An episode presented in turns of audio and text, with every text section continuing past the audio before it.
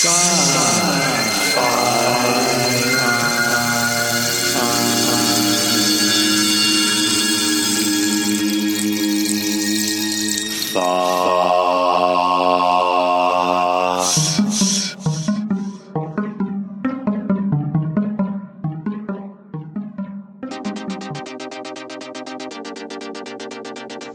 my name is Mariusz Kvalba and I'm a developer of Delta V Rings of Saturn.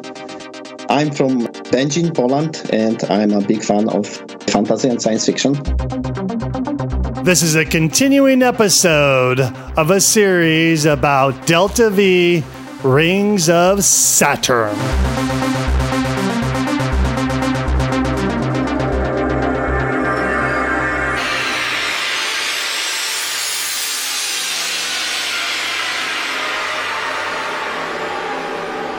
What was your process for developing the high-level concept that became Rings of Saturn? The high-level concept was on the very high level. Okay, this is third attempt at a commercial game, because two attempts earlier, I found out that I was taking on something too big in a scope. Ah. So I started working on the title for like 3 months, and then I was nowhere. So I was, okay, we were cutting down to something simpler. And then we cut down to something even simpler. So the original idea for the Rings of Saturn was like, okay, we're going to do something like deconstruction of asteroids. So we're taking classic asteroids and setting them up so as if they could happen in real life.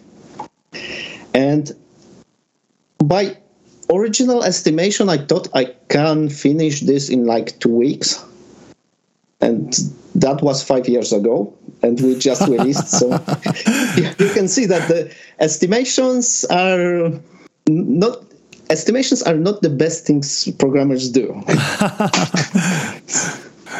Well, yeah, I think you're to be forgiven because you're working on something that's approaching art. And art isn't about just getting the job done. That would be just a job. Art is about expressing something brand new that doesn't exist. And you'll probably spend as much time as you can, as long as you're entertained by it. And then once you get kind of tired of the project, you may have achieved something great. That's when it's time to ship. And that may take 5 years. Yes, we had quite a lot of scope creep. We released in early access in 2019. Oh. The game was in early access for almost 4 years. And players got me a lot of new ideas, and game just grew up immensely. For starters, initially there was no concept of comm systems or crew you could talk with. So you just basically have environmental storytelling to convey what's going on in the world. And it was all about flying and mining the Rings of Saturn. All this new content that you can talk with ships, you have crew, with crew has their own stories they want to do. Someone is looking for missing child. Someone is having a... Yeah, that would be a spoiler. Sorry. I'm trying to remember some story that won't be spoiling. So someone may have a cat, for example, and this story, this whole system was not in the initial idea. So it, far as the workload goes, it increased it by like 300%. Your workload is that for you to write? Okay. Yeah. So these elements of story, how does that work in Rings of Saturn? I wanted to have a seamlessly expandable story. So I wanted to have this setting where if I figure out something new to add, I could add it, and everyone who is playing the game would get new content, new events would happen. So, we are doing the storytelling based on the random events. So it's perfect for this, because you can't really tell if there is something new added that just been added in the latest patch, or there is some event you just didn't happen upon. These are tied to the people you hire. So if they are looking for specific things, then these events will tie into it.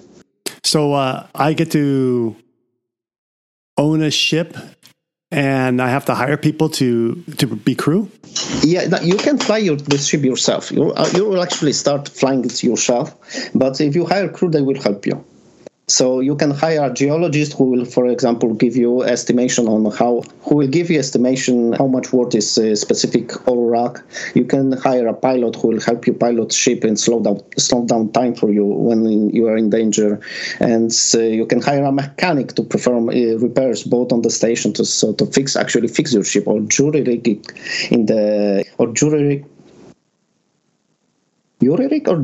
Oh, jury rig. Oh, okay.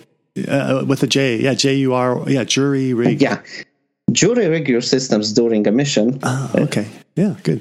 But you don't have to. Pilot, geologist, mechanic, and you have also astrogators who will help you track location in the rings, because one interesting thing about Rings of Saturn is it's a very complex system. And you don't really have many points of reference. You have some moons floating around, but if you want to track a specific thing in the ring, because you found interesting vein of minerals, for example, that's challenging because this is a system that's constantly changing. So you need someone with experience who can look at the location your ship recorded where you encountered something, and then solve the end body problem with millions of bodies floating around to figure out, okay, this is going to be here now. Mm. Mm. What is my goal as a player in the game? Like, what do I care about? What am I trying to achieve? I didn't set overarching goal for you as a player. So you are a captain of the ship and you can set your goal to whatever you like. And so the easiest thing is to just get rich. There is a conflict going on in the rings and you can take a part of that, but I left that to your decision. So I don't really enjoy when the game like trusts me on the conflict and makes me to pick a side. Ah, okay. Because this is fine. This is very good for storytelling perspective because you're invested in a conflict that's going on. But that's great for books and movies. But for interactive medium like games, you'll have this problem when there is a gameplay and story separation between what the story is telling and what is actually happening in the game. That's very common in role-playing games like Skyrim, when you have the main quest, which is presented as very pressing and time-critical quest you need to finish, and you are going to do side quest and play around, and that's a thing I wanted to avoid. Hmm. So there is a conflict you can take part in, but it's your choice. Yeah, no, cool. But, so it's like, I think it sounds like you're describing a sandbox game with side quests that you could choose to get involved with or not. Yes, well, the stories, the quest for your crew, they will come to you. Then we want to do this, we want to do that. But there's the main conflict between bounty hunters and the refugees from Ganymede. Either way, I think people say it both ways. Okay, for me it's Ganymedes always because I know Polish. So the refugees from Ganymede, and you can get involved in that. You can learn why the Ganymedians are doing space piracy, basically, because there is a reason for that. I try to avoid those things that, there are space pirates that just like to shoot people with no reason. Yes, there is a reason why they do that, and you can actually learn that.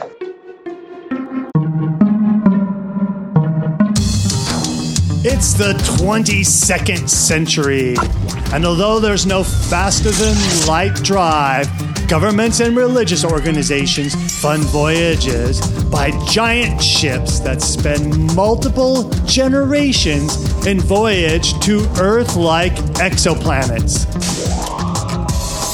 Young Arcady feels blessed to be born aboard the ship when he did, because the ship will soon reach its destination and it will happen during his lifetime. But he's heartbroken that instead of being trained as a pilot, he is stuck training to be a farmer, because those skills are more important for creating their civilization and completing the abandonment of Earth and the troubles they left behind.